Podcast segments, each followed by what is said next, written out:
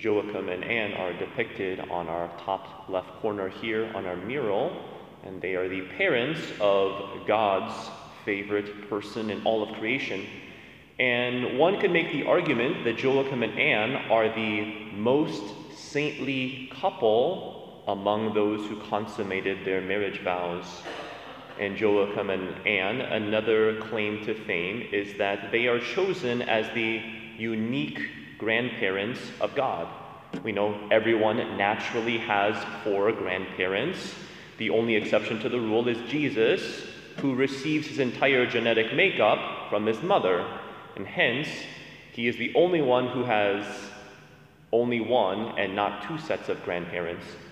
And one's, when one's marriage produces the single greatest, the holiest person among creatures, it is not by chance. It's a reflection of the sanctity of that couple. In a particular way, we seek their intercession today to pray for all parents and all grandparents and for all of us. Saints Joachim and Anne, pray for us.